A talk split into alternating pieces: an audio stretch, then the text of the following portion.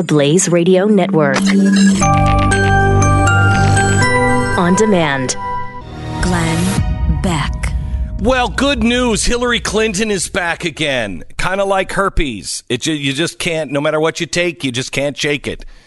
Now, was that was that unkind? Oh, this is, Do- this is an interesting comparison. Well, it just won't ever seem to go away, will it? She's there to remind us that she is relevant and her husband, a Democrat, is not a rapist. Definitely not a rapist. So we shouldn't listen to the dozen or so women who have accused him of sexual assault over the past few decades. Instead, we should focus on the evil Republicans and their plot to fill the Supreme Court with sexual predators. Also, she's going on tour and wants everybody to know that $700 a ticket, totally worth it. Here she is talking about her tour in an interview with the very fair and balanced Christiane Amanpour. You say that you're going to talk about the difficulties that your husband went through, that you went through. Obviously, you're going to be prepared to have questions about that moment in 1998, the impeachment, um, the allegations of sexual harassment against your own husband. Rape. Are you prepared to answer those questions? Is he prepared to answer them? And how do you see that similar or different from what President Trump is being accused of and Kavanaugh and others today? Well, uh, there's a very significant difference, uh, and that Yes. is the intense, long lasting, partisan investigation that was conducted in the 90s. If um, you know the Republicans, starting with President Trump on down, uh, want uh, a comparison, they should welcome such an investigation Oh, themselves. I, I do. I welcome the comparison. The, the investigation, I don't need to welcome it. It's already happening. They've been, there's been a partisan investigation on Donald Trump since before he was elected. Now, one woman who hasn't remained quiet about Bill Clinton's bad behavior and the hypocrisy of the left is Juanita Broaddrick. You know, the woman who said, Bill Clinton raped me. She says, I have 20 times more evidence for my rape by Bill Clinton than Dr. Ford has against Kavanaugh. Democrats all turn their backs on me. All women are believed as long as they're not conservative, as long as the assault was not done by Democrats. End quote. Here she is in a recent interview with Laura Ingraham when asked what she thought about the Democrats' circus like handling of Kavanaugh's confirmation. It makes me go back to 1999 when uh, Dianne Feinstein, along with every other Democrat, refused to read my deposition to the independent counsel. They wouldn't have nothing to do with it. Uh, that just shows you the difference in the double standard that existed back then and still does today. I think it's. Uh, I think this is astonishing that they can do this to Mr. Kavanaugh. Astonishing certainly is the word. It's astonishing that someone could survive with such cognitive dissonance, isn't it? She complains Democrats should be tougher and fight harder, but she clams up and starts speaking full blown legalese when someone asks, How can you go on huge rants about sexual predators when your husband is widely considered to be a sexual predator and has a very credible charge of rape? Of course, she responds by hardening her face into that stony grin. Hillary Clinton, certainly astonishing. It's Wednesday, October 10th. You're listening to the Glenn Beck program. You know the nice thing though about Hillary Clinton? Everybody knows she's lying. You know what I mean? Every nobody buys nobody buys her act anymore. No. Which is really nice. It's really well, CNN, Christiane Amanpour, she still buys into it. Yeah, I, I don't know that I would really make that distinction. I mean, who who cares what what she thinks? Really, either of them. I mean, I was Yeah, like, I mean, it's, two uh, voices that I I almost can't hear. I care Yeah. so little about what it's they say. almost like they're cutting woods in a forest. yeah, And a- I'm not- trees are falling and nobody's hearing it. and I'm in the middle of a city. Yeah. many many Yeah. hundreds of miles Yeah. away. I cannot hear the trees falling. Yeah. I, I'm trying to remember. I watched something that was so outrageous last night. What was it? And I thought to myself, wow, I'm really not outraged. I don't care. It's hard. I hard. just don't care. It's hard. I mean, there's a lot of stuff today. I mean, there, you know, the things that the people that are trying to cover this election and the, you know, the Kavanaugh thing are actually saying. I mean, they're incredible. It's as if they don't care what the words they're saying mean. No, well, well. For instance, let's let's use this because we're changing definitions of words. Uh, here is um, uh, here's Brooke Baldwin on CNN. They're talking about how we we, we we've got to be careful because people are going to be hurt because we're st- we're we're seeing mobs start to form. Here it is. I believe it's the overreaction of the left. When you see people like Ted Cruz getting chased out of restaurants by a mob, Oh, when you oh, see, you're when not you- going to use the mob I will. word oh, here. it's it's totally a mob. It is without a There's doubt. I mean, it's- it's- there's no other word Mats. for it. It's a go watch. Mats. show- Put up the a video. mob. of Ted, Stop. Stop. A Put up the mob. video. A mob is what we saw in Charlottesville, Virginia, two oh. Augusts ago. No. a mob is Oh, not what we saw chasing. I'm What not about- saying what what, they the did was right. What about the people who were at the Supreme Court banging on the walls? What do you call that? Civil protest, or is that a mob? I think it's easily a mob. Yeah, and if it were Tea Partiers, we'd call it a mob for sure. Come on, let's be serious. Come on, come on. I mean, because I saw lots of Tea Partiers going to the Supreme Court and banging on the on the walls. And by the way, I got plenty of Supreme Court decisions that make me want to bang on the walls of the Supreme Court. Right. But we don't do those things because we're supposed we're supposed to be in a civil society. Right. I'm trying to remember. this is a I'm trying to remember all of the people the Tea Partiers uh, chased down with their children. You know, and the homemade signs. How many people they chased down in restaurants and surrounded? I cannot think of one example. In fact, if you want an example of this, what did Nancy Pelosi do during the health care uh, bill? She and uh, was it John Lewis marched out into the crowd, into the crowd, trying to get them to do that, and they wouldn't. do you remember? yeah. They tried to get them to be violent. They said all kinds of crazy things, throw gasoline all over them, and then they linked arms and marched bravely through that crowd when they didn't have to. They were trying to get the Tea Party to become a violent mob. They didn't. Can you imagine what would have happened if Donald Trump and Brett Kavanaugh would have linked arms and tried to walk through the crowd in Washington, D.C.? would not have been pretty. It would not have been pretty. And by the way, I mean, you know, you can talk about some of these things. I mean, Antifa, eh, that's not a mob. They're like torching cities and they're taking over No, that's- FBI no, no, wait, wait, wait. institutions. That's a riot. That is a riot by a mob. Yeah. Could you define mob, please? Look it up in the dictionary. Find out. Let's let's make sure we know what we're talking about. Mob. Mob, a large crowd of people, especially one that is disorderly and intent on causing trouble or violence. Okay. And the, and the quote is a mob of protesters.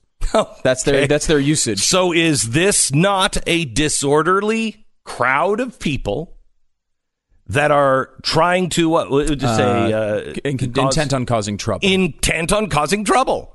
Yeah, I mean, I guess if you think, well, Brett Kavanaugh is a, a terrible person and stopping him is good, so that's not causing trouble. I mean, if you want to go down that road, I guess you can. You can. That, that doesn't does it say there unless you're right?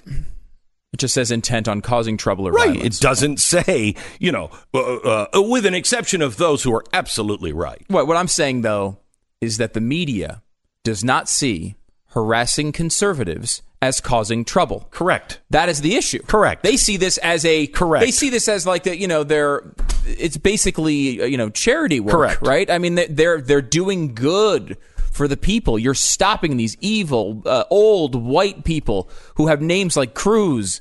Uh, that you know, Thanks, thanks, Beto. yeah, I know. I mean, but that the is what Irish see. guy, the Irish guy, Robert Uh, Francis O'Rourke. Let me tell you, these white people, these old white people will do ya. I mean, really, Beto? Really? Okay, so let's listen to a couple of things. First, we have CNN, we just played, Oh, you're not going to call it a mob. Yes, I'm going to call it a mob. Uh, now here's Maxine Waters trying to say we're trying to redefine protest as mob rule. Here it is. Protest is guaranteed to uh, a democratic society. Yes, it is. We know that this is guaranteed to us uh, by the Constitution. They're Yes, it is. trying uh, to change the description of protest and call it a mob. Well, No. this president is the poster boy uh, for what a mob uh, protester looks like. He is, Oh? a matter of fact, He's the one who has been violent in his speech. He's the one in Violent his rallies have said things like this. I'd like to punch him in the face. Trump said that at one of his rallies. He said, knock the crap out of them. Uh, would you? And seriously, okay, just knock the hell. I mean, Okay, I all right, okay, we got it. Now that's what she's saying. She's saying that Donald Trump is the one who's violent in their speech. Uh, let's go to Jennifer Epps uh, Addison. She's the network president and co-executive director at the Center for Popular Democracy. Here's what she's saying to the crowds. Lawmakers and leftists continue to push. Protest is guaranteed to Sorry, sorry. Few sir. women in an airport were getting up in their face, and they thought that us calmly saying, listen to survivors, was enough to shake and intimidate them. But wait till they go home, wait till they go to the state fair, wait till they go to the coffee shop, wait till they go to the movies, wait till they go anywhere we see them. Wait till they go anywhere we see them. Now here's here's the problem. Let's ratchet things down just a bit and listen to somebody who says, "Mm, "I think there's real trouble on the way," and has reason to say that. Here's Rand Paul. uh, when people like Cory Booker say "get up in their face," he he may think that that's okay, but what he doesn't realize is that for about every thousand person that might want to get up in your face, one of them is going to be unstable enough to commit violence. When I was at the ball field and Steve Scalise was nearly killed, the guy shooting up the ball field and shooting, I think five or six people were were shot. Steve Scalise was almost killed. He was yelling, "This is for health care." He had a list in his pocket of conservative Republicans that he wanted to kill. You know, when I was attacked in my yard and had six of my ribs broken, uh, pneumonia, lung contusion, all of that. These are people that are unstable. and We don't want to encourage them. We have to somehow ratchet it down and say we're not encouraging that violence is ever okay, ever a reason for or a means for trying to resolve things. I feel that there's going to be an assassination. I really worry that someone is going to be killed, and uh, that those who are ratcheting up the, the the conversation, those who are ratcheting up saying "get in their face," they have to realize that they bear some responsibility if this elevates to violence. So, do you remember the time when people like Brooke Baldwin and CNN were lecturing us that you couldn't say you're going to target a district because that, of course, led to violence? Couldn't target a district. Remember the lectures of your words have power because you don't know who's listening to them. And we said, unless you're unless you're endorsing this, we are calling for peaceful rallies, and they were. And they were. These are not peaceful.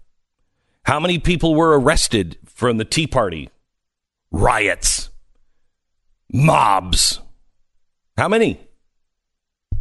I don't remember any. There's 400 just last weekend on the left. 400. That's disorderly. That's not a peaceful protest. Your words do have power because you do mean violence. Now, how can Glenn Beck even say that? Well, I'll back it up when we come back. Okay, heads up. Facebook's been hacked, but only they've only put in jeopardy the security of about 50 million people. So, I mean, that's no big deal, right? They stole the access tokens, which can be used to take over your account. Now, access tokens are like digital keys that keep you locked in so you don't have to re-enter your password every time. Well, Facebook says they fixed the vulnerability and informed law enforcement. Well, what about the 50 million people? Your personal information is one just one hack away from a data breach where criminals can open your account, file your tax returns, buy property.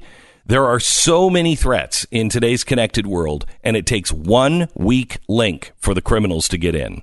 New Lifelock identity theft protection uh, adds the power of Norton security and helps protect against threats to your identity and to your devices.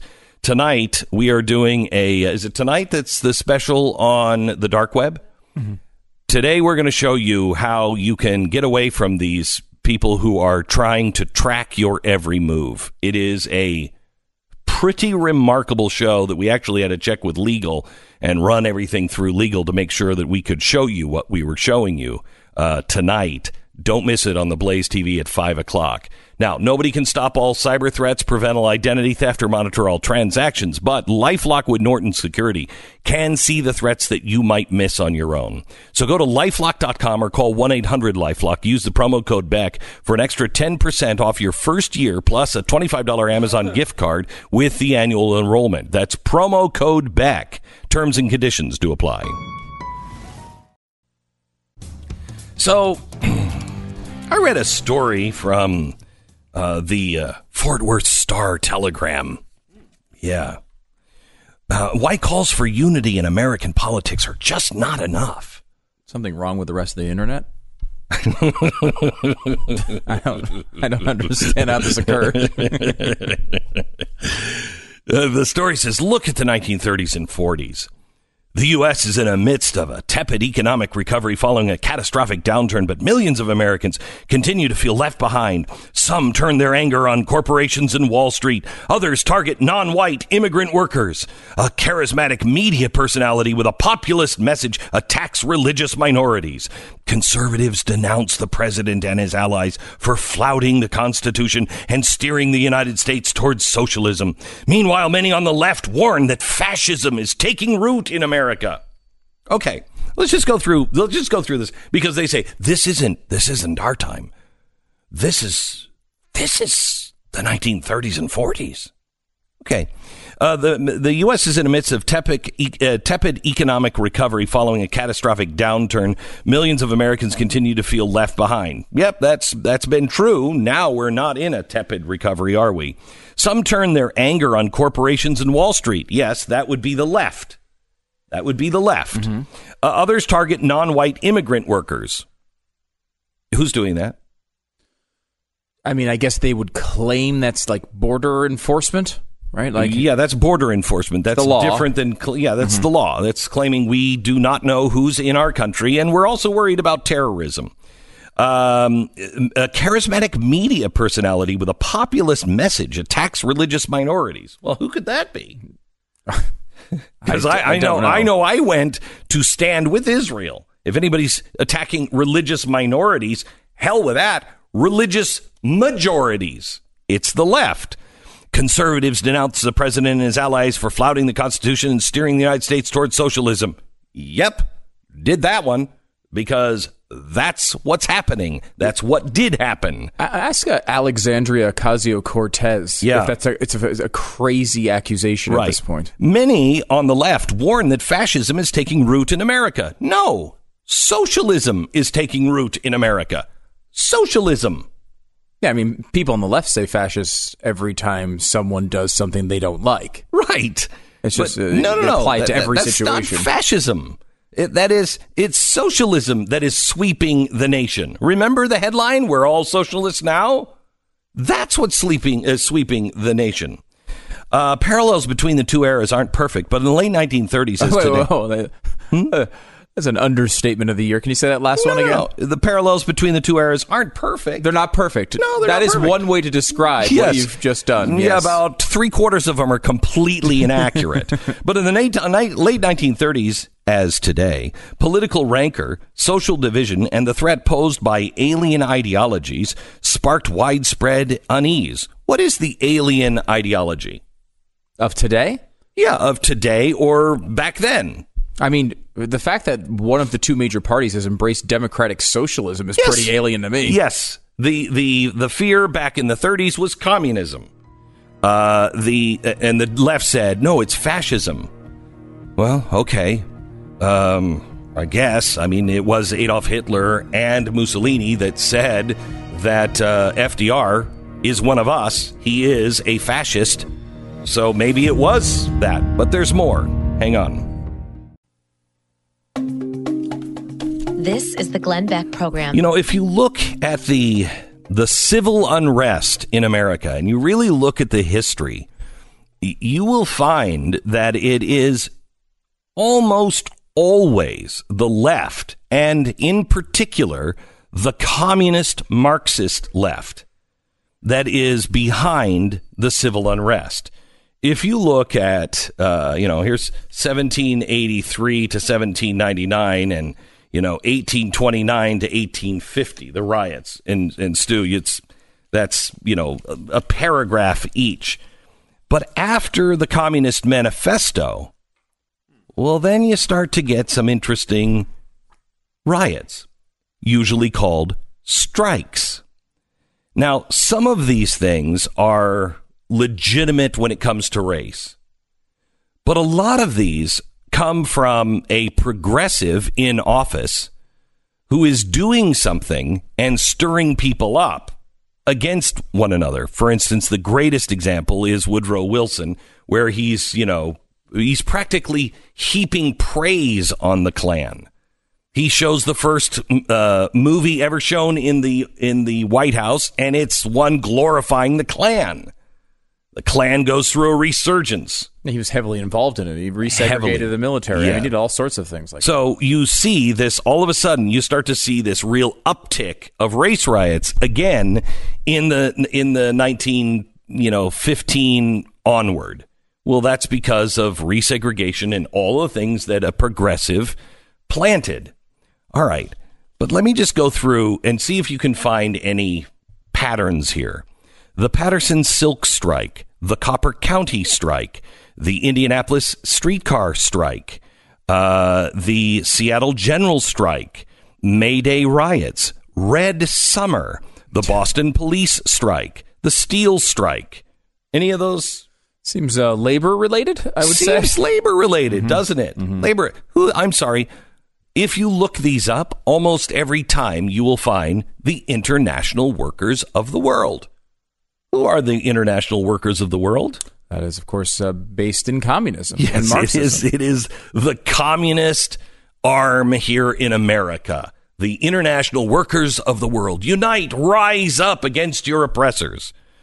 You also had in 1916 the Preparedness Day bombing in San Francisco. Uh, you had a um, uh, you had Red Summer, which was about 20 of them. You had May Day riots. You had the Centralia massacre. What's interesting is the Preparedness Day bombing. That was the left and communists saying you, you can't get involved in the war because it's so unethical and we're going to bomb you until you stop. It's the best way to say that war is unethical is with a bomb. Right. The Centralia massacre, if I'm not mistaken, was again the leftists, the uh, I can't remember which one it was, but it was a communist organization that was against uh, all of the um, all of the American legions, and they were coming home. So they're they they go and they protest. I think it was a parade, and they actually end up rioting and killing people. Okay, good. Then you look in the 1930s and 40s. It's and that wa- Centralia was uh, in, industrial workers of the world as well. Okay, so thank you. Okay, Minneapolis uh, Minneapolis Teamster strike 1934, the Autolite strike, the West Coast Longshore strike. Do you even know what that one was? That that happened May 9th through October 12th. That one shut down San Francisco Bay, uh, the ports in California, Portland, and Seattle. And who was behind that one? Uh, probably some conservative think tank. Yeah, no. No? The textile workers strike, Oh. the Flint sit down strike, the Battle of the Overpass, the Republic Steel strike. Almost all of these, and including many of the race riots, have communist and Marxist fingerprints on them. Well, it's, I mean, it's, it's fundamental to the ideology, right? Revolution is. fundamental to the ideology, so Yes, it's not is. surprising that this is happening you know, again constantly. I just I'm I'm really tired of of hearing uh or I should say it this way. I'm really tired of the media and their lies and their cover up for history and truth. You know, Donald Trump says that you and media are the enemy of the American people. Well, if you are knowingly lying, you are. And I'm I'm sorry, but I'm I'm trying to get my arms around a group of intelligent people that cannot see that what they said about the Tea Party that never happened is now what they're excusing from the left. And we already have attempted assassinations. We have somebody who tried to assassinate Congress, the Republican congressman. Yeah. Almost killed one of them. As he was pulling the trigger, shooting at all of them, he was shouting, This is for health care. And people are like, "Do you believe Rand Paul said he thinks there might be an assassination?" I don't know. He was standing on a freaking baseball field being shot at, and then got attacked in his front yard. Well, yeah, I can I can believe he thinks that might happen. I believe it's almost happened to him a couple times. I have warned that is the only thing that hasn't happened. If you were looking in the 1930s, the teens, the 60s, and now today, the only thing that hasn't happened, that hasn't repeated itself almost exactly, assassinations. Well, because the press didn't make a big deal out of it, because they wanted to bury it because it was a Bernie Sanders volunteer.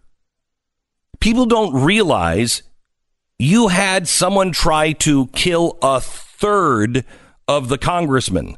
A third. Right? I th- no, I think it was. I, I want to say it was because they were. s- I think it was like one tenth of the elected Republicans. Okay. Um. So yeah, but you know, So still, a, a, tenth, of a tenth of the Republican. Yeah. You, they, he tried to kill the mass of Republicans. It's amazing. It is incredible. Not in, and by the way, not in 1918. Right? We, we don't need to go back for that. This is just what? This is 2017. Right? I mean, this is not a long time ago. Right? It was two, that was it 16 or 17? It was 17, wasn't was it? 17. Yeah. It was 17. I mean, this isn't the fact that we just had the one year anniversary of the game. That was Yeah. just a month or two ago. Uh, I, I, you know, it's incredible that that event, at the, like, how on earth can you be encouraging your crazy side when you're Maxine Waters or you're, you know, uh, someone on the left? Encouraging them to go out and get in the face of Republican congressmen when they've already tried this one at the baseball field.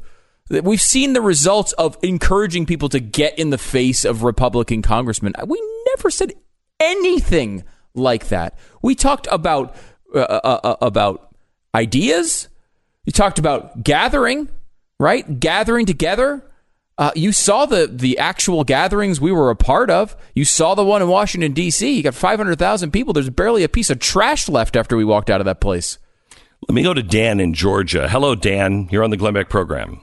Hey, hey, Glenn, how you doing this morning? Hey, Stu. Hey. Hey, um, I want to ask you a serious question. All right. When is it our turn? When is it our turn for what? Fight back. When is it our turn to take back the capital? In, in what way? In When is what way are our you talking turn? about? You got to get a couple, a few weeks. You can go vote and and, and get that taken care Oh, of. I, I, I intend to vote. I Yeah, so do I. Since 2000, 2009 Mm-hmm. and 2010, when I told my wife that there will be blood in the streets. Uh huh. So And what your coming. what is your question? Define when is it our turn? Tell me what you mean by that.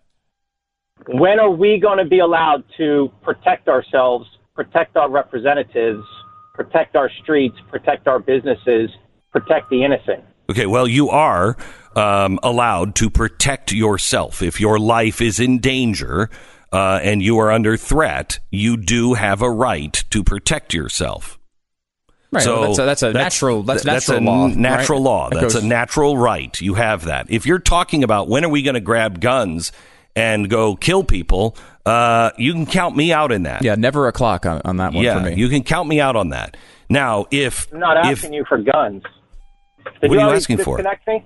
no, Oh, okay. what are you asking for? When it, well, you keep saying, do not, do not push back. Do not give them No, what I they not want. say. I do not say that. I do not say you do. don't. You no, sir. say- no, sir. You do al- not. You're telling us all the time to not fall for the trick. Don't let them win. Don't let them. Don't you know that this is what don't they want. They want become you to get angry. them. Yes. Exactly. Don't become Exactly. what you despise. Do you want to become Exactly. them? You want to become no, them. I want to protect my children. I want So to do protect I. my streets. so do I. Okay, so I don't. I don't have six million dollars in security guards. So how do I do it? When do we? Get- what is your tell me sir what your threat level is right now tell me what your threat level is right now Well, if I wear a shirt that says "Stand for the Flag" and I wear it to Kroger, and I get dirty looks from two dudes much oh bigger. Oh my than gosh, me, dirty looks. was Wow. really high. not dirty Yes, looks to we not all dirty have a right to protect Where- ourselves against dirty looks. Right. So you guys make a joke out of it. No, sir, I'm not making a joke of it. You are you. you are. No, I'm not. You are obviously ready to fight right now. I am. I feel that it's getting to a point where we have to fight because the way that this is going. How do you wanna the fight? level at which it's ramping up. How do you want to fight? How do you want to fight? I don't know. We well, saw then some- we saw you some- do. You do. You just won't say it on national radio. How do you want to fight? No, I'll say it. I don't. Go I don't ahead, then I'm- say I'm it. on national YouTube. I, I don't care about. Go ahead, then say it, man. Fire with fire. They're in our face. We get up and get back in their face. They threaten us at a dinner table. We protect our dinner table. I mean, can we hose them Wait, down with pepper spray and mace, or are we going to go to jail and be called certain names? I mean, at what point are we allowed to defend ourselves? You are allowed to defend yourself today. If you are under threat and you feel that your family and you are in a actual unsafe condition, not a college, I feel unsafe, but an actual threat. Excuse me, sir, let me talk. Stood up. Let me talk. Stood up and took a protester down. Would he have been allowed to have done that? I don't mean down like that. I mean, you know, if he thought, if did, would he have been in his right to defend his family and his circle from further escalation of violence? Uh, he would have been foolish. He would have been foolish to do it. Escalating violence is not a defense against the further No. escalation of violence. That's just No. going to make it worse. I mean, what Ted Cruz did was win. Right? What did you, did you tell me? Ted Cruz lost that? Did did we lose the Kavanaugh thing? Did? We didn't. We didn't come out in the streets and, and, and scream and beat the crap out of people with Kavanaugh. Is he in the Supreme Court? We would have lost the Kavanaugh case. Yeah, you would have lost it. You You would have would've lost. lost it. You would have lost. You certainly would have lost Jeff Flake. He was dying to vote no, but we didn't give them the, the opportunity. You went through and handled the situation right, and now Kavanaugh's on the Supreme Court. It was handled well. So what's and what's the next level they're going to go to now? Since they I don't lost? know. We'll have to wait and see. You seem to want to predict it and act on it now. Yeah, Which and is- and I'm I'm I'm not with you on that. Believe me, I will protect my family, and I without my security guards. I'm sorry, I, my threats are a little bit more than getting dirty looks in the grocery store. Well, two dudes at Kroger, though, have you ever had that? Situation? no, I've never You've had two faced dudes that. at Kroger look at my shirt. Uh, so I, I, I am sorry that you don't have uh, my uh, security. Um, I am sorry that my family has to go through this, the threats. I just wrote to a friend. I just wrote to a friend this morning who said, Hey, I want to come and stay with you guys or, you know, just hang out with you guys over the weekend, blah, blah, blah. I said, My wife doesn't do that anymore.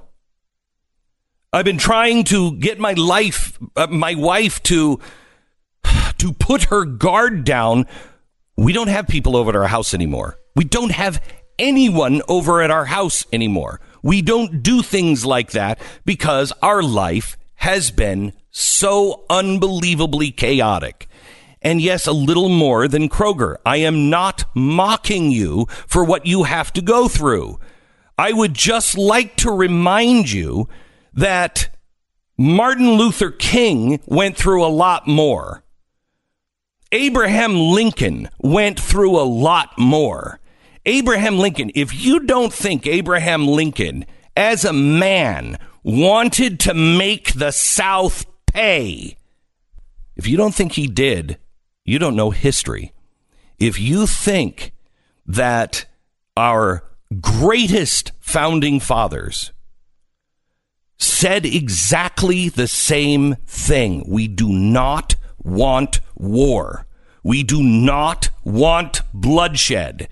Take it, take it, take it until they couldn't take it anymore. And they then wrote the Declaration of Independence, which did not lead with why they were so mad. Instead, they wrote a plea. This is who we are, and we'll stand. You just seem to want to fight. I am not with you. I look to win. All right. I want to tell you about ProFlowers. If you need to send somebody, uh, uh, yeah, sorry, not ProFlowers, um, uh, 1-800-Flowers.com. If you need to send somebody flowers, you need to apologize to somebody who you, you, you've screwed up with your wife or whatever. Send 1-800-Flowers.com. They have your back. Send the flowers right now. They have a special that is happening right now. If you use the promo code uh, Beck, you're going to get uh, a dozen red roses or multicolored roses for twenty nine ninety nine. But if you use the promo code Beck, they'll give you another dozen, so two dozen roses, absolutely, absolutely free. The extra dozen and the free glass vase.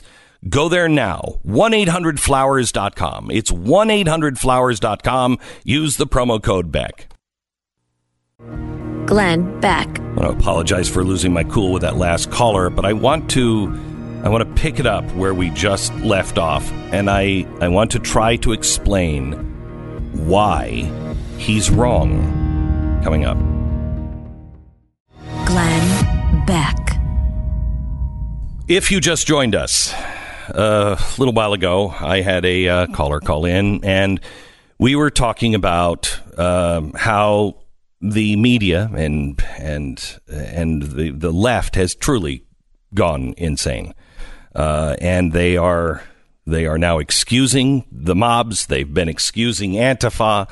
They're excusing all tactics. They're not paying attention to anyone, uh, you know, calling to surround people at dinner, at their home, wherever they are.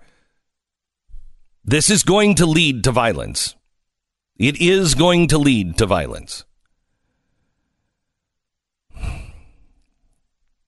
And I went through the history of violence, no matter what the media might try to write today. The history of violence in the 20th century, civil unrest and violence happened mainly for two reasons. The communists and the international workers of the world ginning up strikes, uh, sometimes justified against the uh, the corporations. Not saying the corporations were right, but that was not the reason those strikes actually happened. Those strikes happened because of Marxism and communism. Period. Many times the uh, the race riots were ginned up exactly the same way. That does not mean that in the 30s and 40s and the 20s and the teens that those things were not um, uh, legitimate, had legitimate complaints. They did. America was an awful place. If you were black, it was an awful place.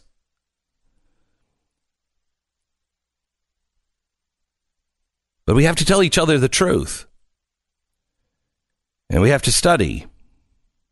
And we have to take these times seriously. And I'm sorry, but responding on social media is not taking these times seriously. My full time job, and I am wildly unqualified to do it.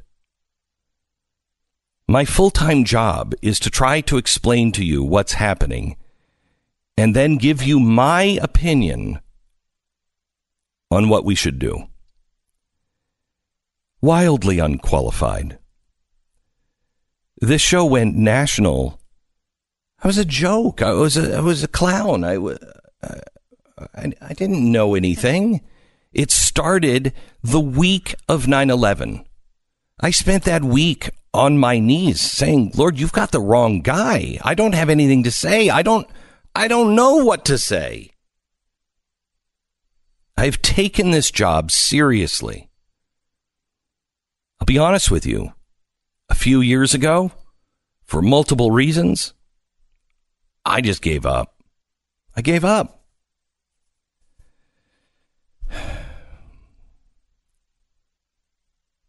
But I couldn't leave. And it had nothing to do with money or anything else. It, it, it, it was wrong.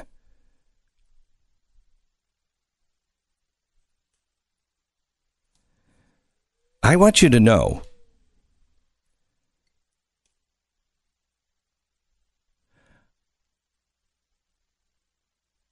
I'm just like you.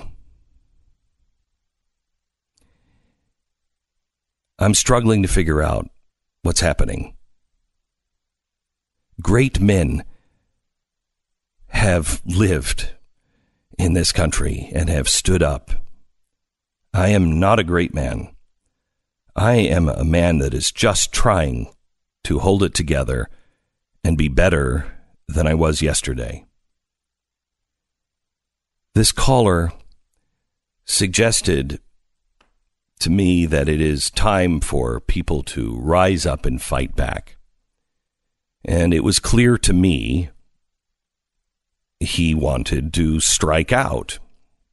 When are we going to be able to protect yourself? Well, if you are in danger, you have that right now. If you or your family are under threat and feel that your life is at stake, you have that right. That's not what he was talking about.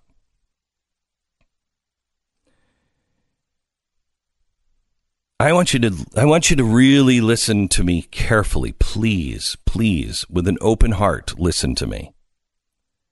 We can disagree and we can talk about it. And I respect you if you disagree. But please listen to my reasoning.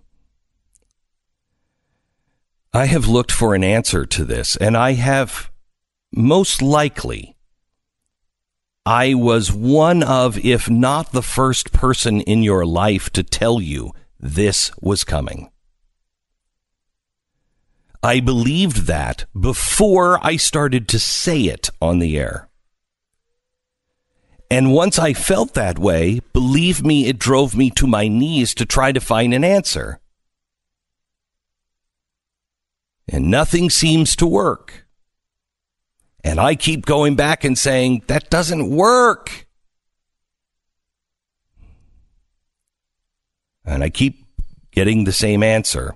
And I keep looking at history. Do not surrender. Do not sit down. Do not comply. We need to go to the polls and we need to vote. Now, I know people in this audience are rolling their eyes. That doesn't change anything. It has changed a lot. Already, it has changed a lot. If you hadn't gone to the polls, and frankly, if you would have listened to me, we wouldn't have had the two Supreme Court justices that we do. You wouldn't have a president who stood up against the mob. Now, with that being said, this president also, with his tweets, has, you know, throws gasoline on the fire sometimes, and that's not helpful.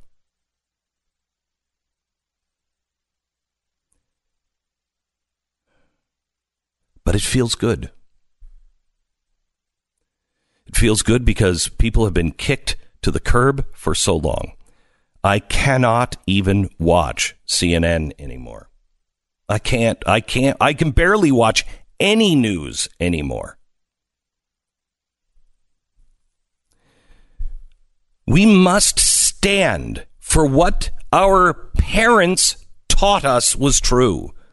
What we learned was true. And there's a lot of things. Unfortunately, we have to start at sticks and stones can break my bones. When I asked the guy, How is your family under attack? He told me, Well, uh, you don't have to go to a grocery store. If I wear a flag on my shirt, I get dirty looks. Dirty looks?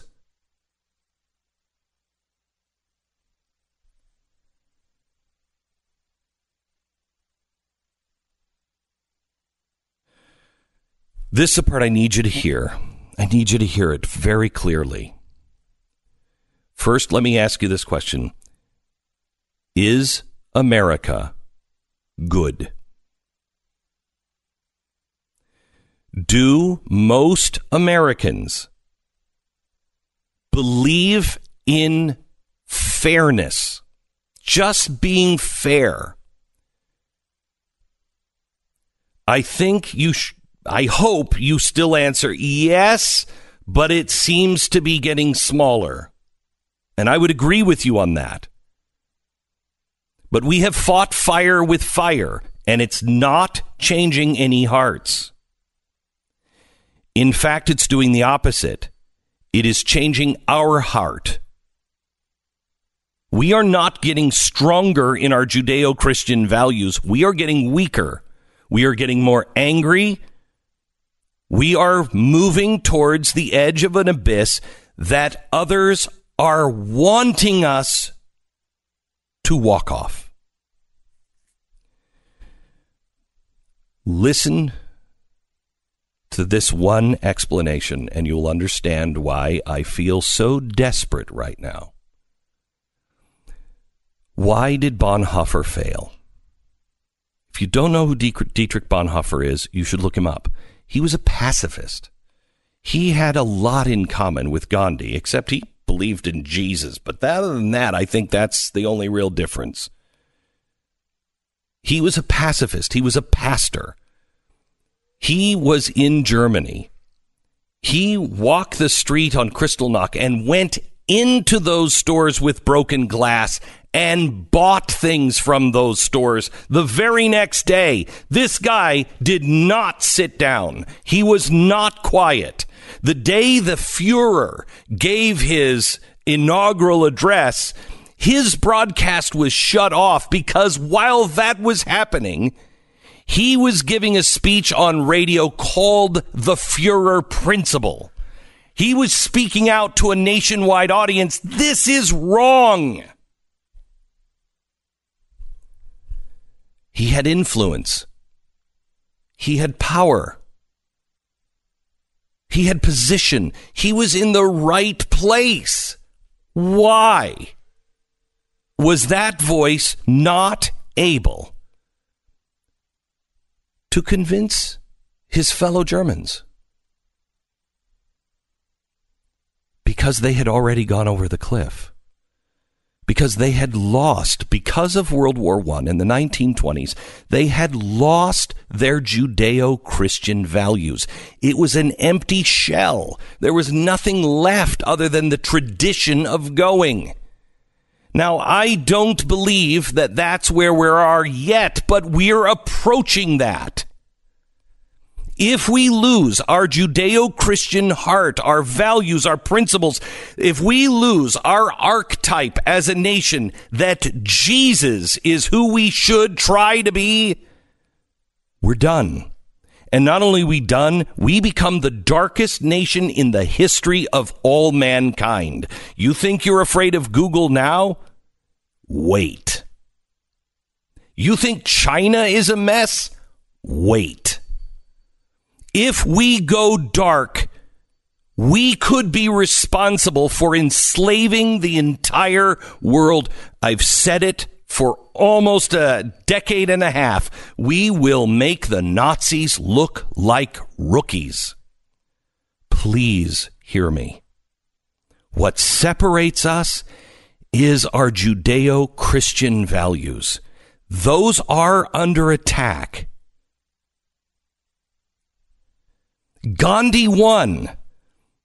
Remember, he didn't do a hunger strike against the English. He did a hunger strike against his own people because they said enough is enough. Pick up a gun and fight. His hunger strike was against violence by his own people, a righteous violence. But the English still had their Judeo Christian heart. And when they saw a good man stand up, and they saw the response of their own government to a good man, to a good man, they changed sides. They stood with him. Why did Martin Luther King win? Martin Luther King won because he refused. He had every right to swing back. It was right and righteous to swing and hit the people who were releasing dogs, who were coming at night. The man went to the government and asked for a concealed carry permit. He was denied. We'll keep you safe, they said.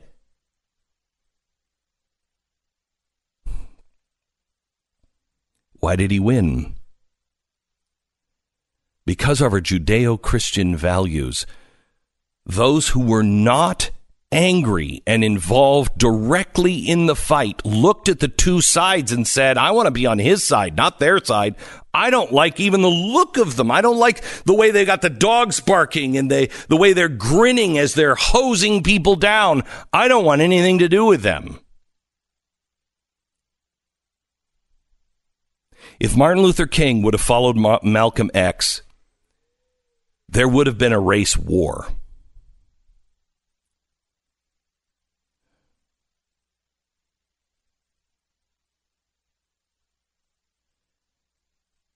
I'm looking for a great man to stand up. And we need one more than ever. But I want to show you what a great man looks like. A great man never wants to go to war. Warriors know it. They'll fight when they have to, but they don't itch for it. George Washington knew the only way to beat England was to be a people of merit something in the eyes of God where God would look down and say, Those people are good. It was April 4th, 1968, and Robert Kennedy was in Indianapolis, and he had to speak in the ghetto. Long before social media, when people were still getting their news from the television news and from newspapers in the morning. He had to go that night and tell those people Martin Luther King's been killed. The police, everyone said, don't go. He gave one of the greatest speeches in the history of America, in the history of great men. I'll share it next. Because, boy, it could be given today and should be. My Patriot Supply. Uh, emergencies usually strike without warning. We are sitting here with an emergency coming on shore uh, in Florida, and uh, our prayers are with everyone in Florida. And Mercury One is already mobilized and is headed toward Florida now. If you are in a situation where you have to be evacuated, how much is that going to cost you? I mean, how do you afford it? Sincerely, how do you afford it? You've got to have a hotel for your family. You've got to eat out all the time. I don't know how you do it. The best thing you can do is prepare for a natural disaster, disaster when things are calm. Ask yourself right now, how do you feed your family for two weeks? How do you do it? Now is the time Use My Patriot Supply. Get a two week food kit. It'll get you started this week. It's on sale for only $75. That's two weeks of food. Go to the special website. Let me ask you this. You, you have to evacuate. You're going out to dinner with four kids. You gonna spend 75 bucks? You bet. This is two weeks of food. Preparewithglenn.com. Go there now or call 800 200 7163. Preparewithglenn.com. 800 200 7163. Preparewithglenn.com.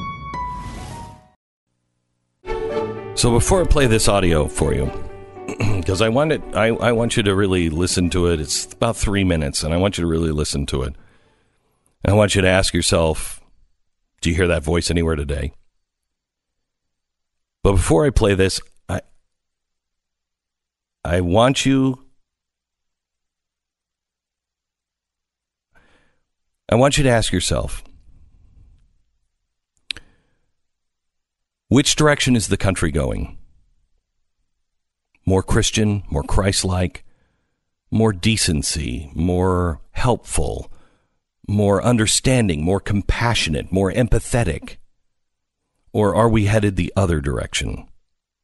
What are the leading indicators? What what politician is leading us there? What media source is leading us there? What educational source is leading us there? And are our churches are they getting stronger or weaker? If we don't keep our hearts soft, we don't win.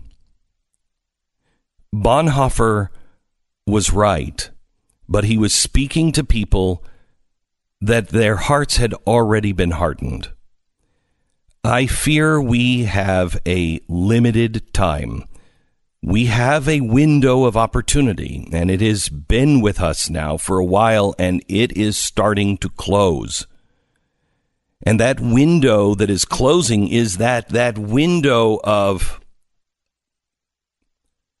of Christ as our exemplar. There I said it. Of the the traditional view of how we are to behave, how are we how we are to act. There will be a time where fighting is the only choice. But it's not now. Now is the time to live the Judeo Christian values that made us Mercury. America.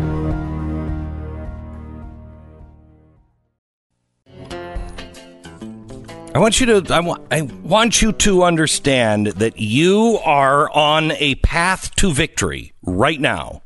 You are on a path to victory. If you are angry this morning, I understand. I understand because you're watching television or you're reading things on social media and you're like, I can't believe these people are calling for for mobs or riots and they're and the and the media is excusing them. And is the media winning? The media's only winning because we're allowing them into our life to win. They're meaningless. The media's not winning. You are. Think of this. You got the most unelectable man in American history elected. You got a guy that everyone said cannot do it.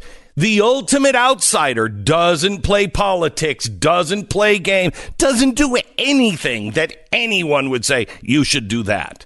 You got him elected. Then what did he do? Uh, started doing the things he said he would do.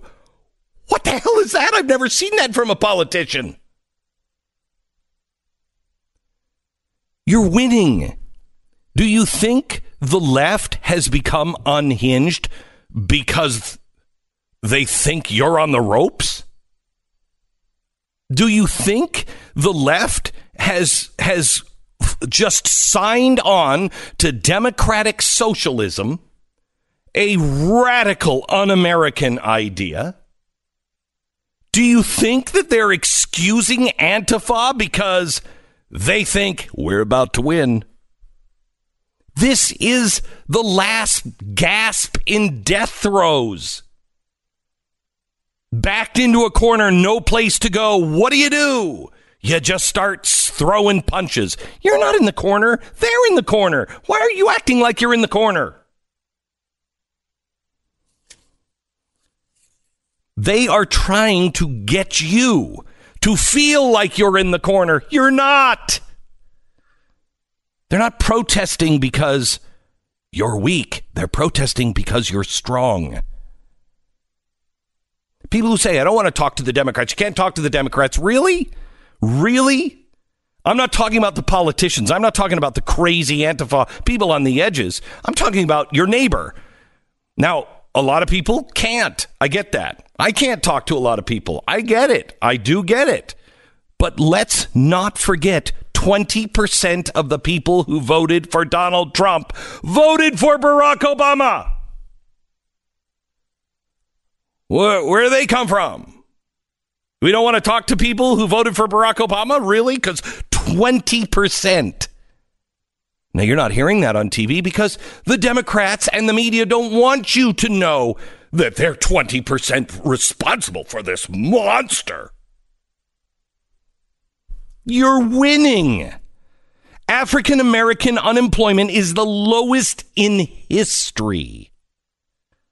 Our current unemployment rate overall is the lowest since the 1960s. You're winning. You have a conservative court. And if things continue this way, if we go out and vote, uh, guess what? You might have two other court appointments. Why do you think they'll be mad about that? Because you're winning. Let's remember that and keep that into perspective when we call for violence. Now, why? Why punch down? We have a bigger vision for America, and it's happening. Why punch down? It's irrelevant.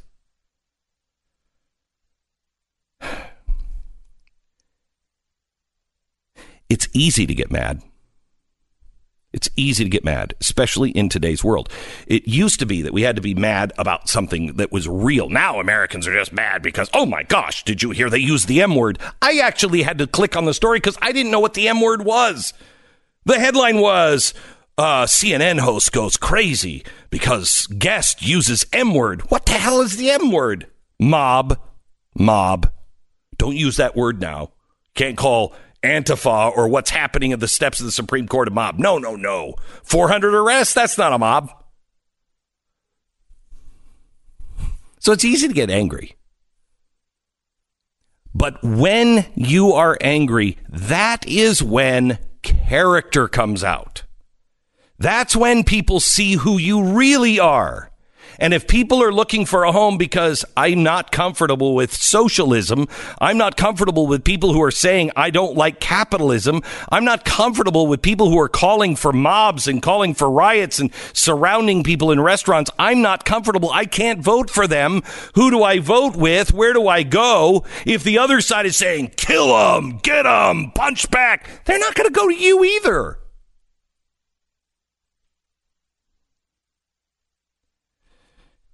April 4th, 1968, on the back of a flatbed pickup truck in the heart of the worst part of town, the ghetto in Indianapolis, in front of an almost entirely black crowd before social media.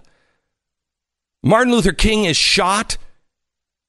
RFK is on the way to speak. Everyone, the sheriff, everyone says, You can't go there. You're a white man in a black crowd. They will kill you. He said, no, they won't.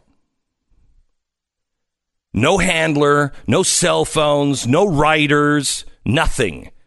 He takes a little piece of paper and he jots down a few notes and he gets up to break the news to this black crowd that Martin Luther King had just been shot. I want you to listen to his message because his message is exactly the message that I would love to hear from people today. Listen. In this difficult time for the United States, it's perhaps well to ask what kind of a nation we are and what direction we want to move in. For those of you who are black, considering the evidence evidently is that there were white people who were responsible you can be filled with bitterness and with hatred and a desire for revenge. We can move in that direction as a country in greater polarization, black people amongst blacks and white amongst whites, filled with hatred toward one another. Or we can make an effort, as Martin Luther King did, to understand and to comprehend and replace that violence, that stain of bloodshed that is spread across our land with an effort to understand compassion and love. For those of you who are black and are tempted to fill with, be filled with hatred and mistrust of the injustice of such an act against all white people, I would only say that I can also feel in my own heart the same kind of feeling. I had a member of my family killed, but he was killed by a white man. But we have to make an effort in the United States. We have to make an effort to understand, to get beyond or go beyond these rather difficult times. My favorite poem, my, my favorite poet was Aeschylus. He once wrote,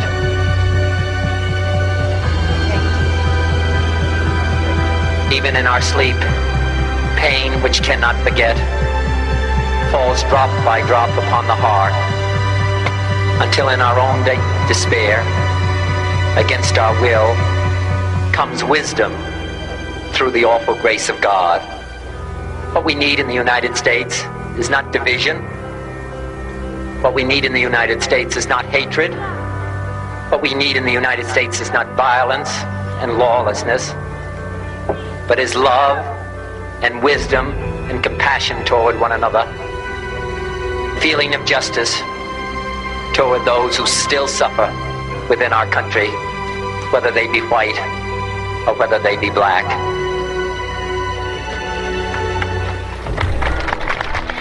One of the greatest speeches uh, given by any man in the United States, RFK. Martin Luther King had won already. He had won. If a politician would have gotten up on the back of a pickup truck and said what politicians are saying today, get him. Martin Luther King's life would have been wasted because nobody would have wanted to be a part of that. And they would have identified, people would have looked at that and said, yeah, it's justified, but I don't want to be a part of that. You're winning. Stay the course. Do not play into the game of those who are in their death throes. They're eating their own. Don't be fooled.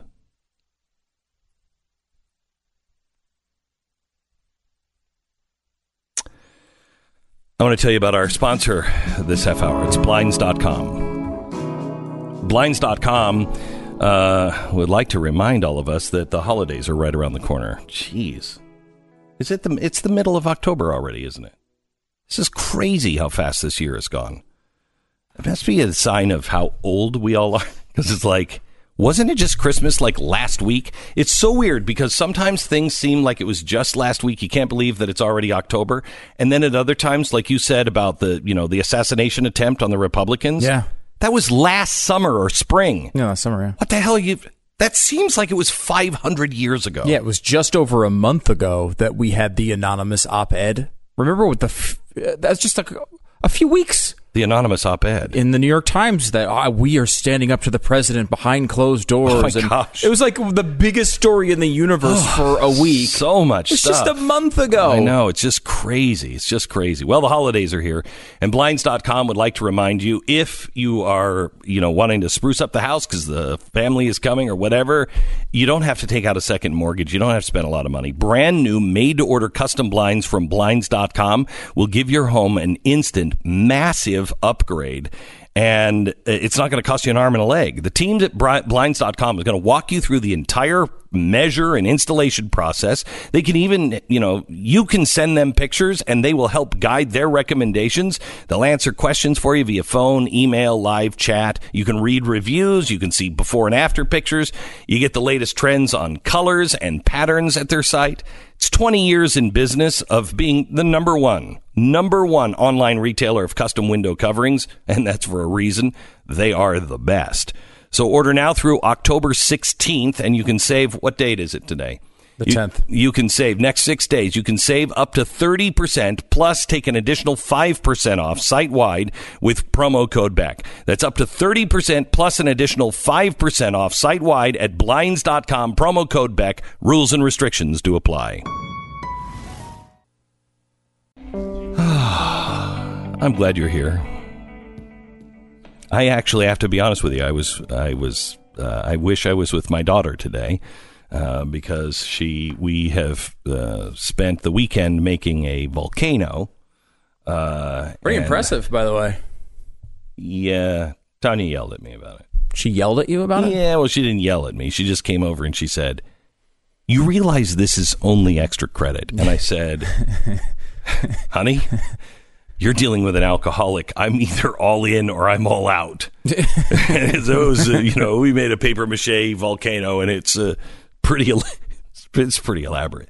Um, but then I, I have to post that, and I have to post what my sister sent to me last night.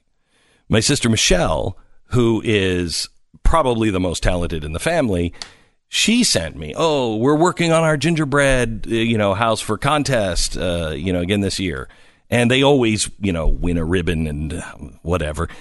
And uh, she's like a massive overachiever. So she said, uh, "This year we're doing uh, Wizard of Oz theme." I'm like, "Oh, oh, okay." the Wizard of Oz, she just showed me, she just finished The Witch's House, and she showed me, and see, it goes up here, and she's making a gingerbread tornado, and the house is sitting in the tornado. It's crazy. It is crazy. I can't even begin to think about what that would look like. Uh, I'll show it to you. Yeah, it's I gotta ama- see I'll have to post it. I'll post it next to my volcano, and you tell me which one's sicker. Okay? I mean, I admit my family is riddled with illness, mental illness. Can't stop. Can't stop. Uh, but I'm healthy compared to her. Uh, Can I ask this? This leads me to uh, a bizarre question. I can't believe I'm asking on national Mhm. radio. But is Big Gingerbread making a move here for an additional holiday? Have you noticed this lately? I've noticed some Halloween gingerbread houses. Now, gingerbread houses are a Christmassy Christmas. thing, right? Like Yeah. that you do that at Christmas, maybe Thanksgiving, yeah, May, Thanksgiving. I don't know, between, start. Yeah, right? Yeah, yeah, yeah. We have two Halloween gingerbread houses at our house. I won't do it. How did that start? I won't do it. What is Big Gingerbread trying to do? Yeah. We're going to have this at like July 4th. Gingerbread houses and they're red, white, and blue. The damn Russian Austrians or whoever is behind that, mm. you know that's a foreign influence. It's definitely Russian Austrians Yeah. because there's just so many Russian Austrians. gingerbread mm. thing going Yeah, on. that's right. Where it's, I- I'm telling you, that's Look, where it's going. We, we know about big, toba- big tobacco, big pharma. Now we got uh, big, big, gingerbread.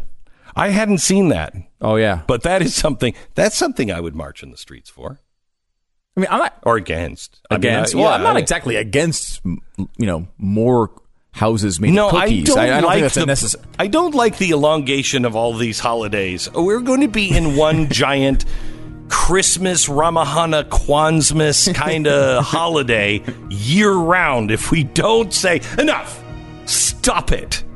Gingerbread is for Christmas, not for Halloween. Glenn Beck.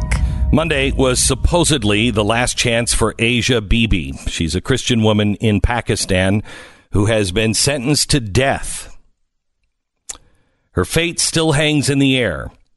She was sentenced to death by hanging in 2010. Here's her crime it was a hot day. She was thirsty, she was overworked, and she drank from the same water container as some Islamic women that she was working with. They demanded that she convert to Islam right away. They then said she insulted Mohammed, the Muslim prophet. She denied ever having done so. She just wanted a drink of water, uh, you know, from a water container. That's it. But even if she did insult, what, what insult would be bad enough to warrant death by hanging? How in 2018, while we are marching uh, for women's rights, is it still okay for a country to have anti blasphemy laws that carry automatic death sentences? Women that can't drive, women that uh, can't go out of their house. Why is nobody paying attention to this? And now laws that are widely backed by millions of people. This is not a radical idea. If you won't convert, you die. Monday was supposed to be the last chance Bibi had to appeal her death sentence, but it was delayed. Her lawyer spoke with journalists. I'm 100% sure she's going to be acquitted. She has a very good case. But even if she succeeds, she's going to remain in prison for years. Her lawyer himself is now in grave danger simply because he defended her. He now has to have around the clock security at his house. He said, I've lost my health. I'm a high blood pressure patient. My privacy is totally gone you have to be in hiding, but everyone knows who I am. And they look at this house and they know this is the home of a person who can be killed at any time by a pack of angry mullahs. He also has watched others who tried to defend Bibi been murdered. The intolerance, the intolerance of Pakistan. Are we on this road, America? Where there is doubt, there is freedom. It's barbaric what is happening all around. But you're not going to hear this on college campuses. You won't see it reported on any mainstream network. You won't read about it in the New York Times because religious liberties do not apply, apparently, to Christians. Because a woman is being sentenced to death for being a Christian, no one pays attention. And by a government by a government. Not by some radical faction, but by a government. How long are we going to skirt around these dangerous ideas without calling them out? No, I'm sorry, they're not equal. How long are feminist and social justice types going to scream about mansplaining, yet remain silent on atrocities like those that are happening throughout the world in the name of a certain religion? forgive me, uh, I'm not sure if I should say it, but it is about Islam. In many places, the cost of misspeaking is too high. Currently, today, it is a high price, but not the ultimate price yet. It's Wednesday, October 10th. You're listening to the Glenn Beck program. I want to thank Ed uh, Stetzer. He is um, he's a guy that we had booked last hour, and uh, I, I, kind of went in a different direction, but I, it it fits right in uh, to what we have been talking about today. I had a caller. Uh, about an hour and a half ago, who said that, you know, when is it time that we're going to fight back? And we should fight back. We should fight back at the polls. We should stand uh, true and steady we have to speak truth. Do not forget the things that we were all taught and we all know are true. To be civil and kind to one another. But we we're not at a place where uh, I think you grab a gun. I won't. Christians in the age of outrage. How to bring our best when the world is at its worst Ed Stetzer just wrote that book. Welcome to the program, Ed. How are you? Thank you. Thanks for having me. And I think we both wrote books on outrage, so it's kind of a nice timing to talk about outrage. We did. And have you found, Ed, that it's not necessarily an understood topic or a popular topic right now to try to do, diffuse it or explain what it does to us?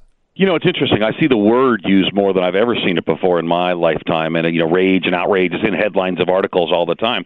But it's when you go a little deeper, and in your case, talking about his relationship to addiction, or in my case, talking about how Christians might engage the age of outrage. So I, I don't think I think there's a lot of references to it, but not a lot of okay, what do we do? And Correct. I think you know Dan from Georgia, who who uh, fascinating, fascinating call, and as you kind of walk through that with him, he's clearly outraged his response would be very different than yours, and I appreciate how you responded, uh, and mine. And I think ultimately part of the challenge is, is Dan's response is, I mean, Dan just said, "I'll just say it, I'll just say it." You know, Dan's response is the way a lot of people feel right I now. know. They are there's a lot of built up outrage that is, and it's it's you know both on the conservative and the liberal side.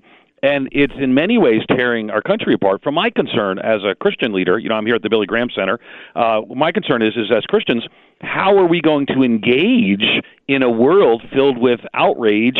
Uh, and when sometimes we're the we're the cause of it, sometimes we're the targets of it. It's it's a mix. And I love your comments about religious liberty too. I mean, I, I'm I'm deeply concerned about religious liberty uh, around the world. Thankful for you bringing that up, bringing that case up even today. But but but again, I, I see Christians who are outraged about Starbucks cups rather than about persecution around the Yeah. world. And Yeah. I think so. We got our own issues to deal with, but also it's the culture as a whole. So tell me, uh, because Ed, I don't know if you heard last hour when I was talking about Bonhoeffer, and that we have this closing window. Bonhoeffer did not succeed in what he tried to do, although he was in the end victorious. Um, but he didn't. He didn't change the people because the people had already abandoned their Judeo-Christian values. They were angry, they were outraged, and they were they wanted political solutions, not a spiritual solution. Uh, and uh, they they just went for it. We have this this window uh, on our Judeo-Christian culture and our and our underpinnings. They're being lost, and if we don't get through that window and keep people's hearts open, we're going to go really awry. Really yeah, no. I agree, and I, and I think ultimately this is our moment. And you know, not every we don't get to pick the moment we're born or that we live into, and every generation has faced their challenges. But this is our moment. And in in the book, I sort of go through. I have a chart and some stats. We have some new statistics in each chapter, and I talk about how, in many ways, uh, that Judeo-Christian uh, consensus has been lost, and now the views of uh, you know Christians, different groups maybe uh, that are more on the conservative side, are now outside in many ways of the mainstream of society, where once they were the mainstream, and that's kind of led to an accelerated uh, outrage cycle. It's led to well, everyone's turning up the volume to eleven, and ultimately. I don't think that's the path, and I appreciate what you just said earlier when you were talking to talking to Dan. Is we've got to um, we've got to choose a, a different way now one of the key things is Christians uh, are consistently choosing a different way. And you know we don't need to be discipled by our cable news network. Uh, we don't need to be uh, shaped spiritually by our social media feed. I think ultimately we need to be shaped as Christians by who Christ is. And he, Jesus was unafraid to stand up. I mean, he, he was in the temple and he turned over tables, but he also showed this remarkable ability that we can model to to build bridges with people with whom he uh, shouldn't even be around. Think of the Samaritan woman at the well, and I think ultimately we need a better path. The answer is not to get like the world. The answer for Christians in this age of outrage is to really follow the way of Jesus into the world. And I'm not some you know well don't stand up for things. Don't I mean even you said you fight, but you fight. Uh, you know, for example, uh, you can't war at a people and reach a people at the same time. And so it's a question of how you approach that. And we're just we're to use your title, we're addicted to outrage right now.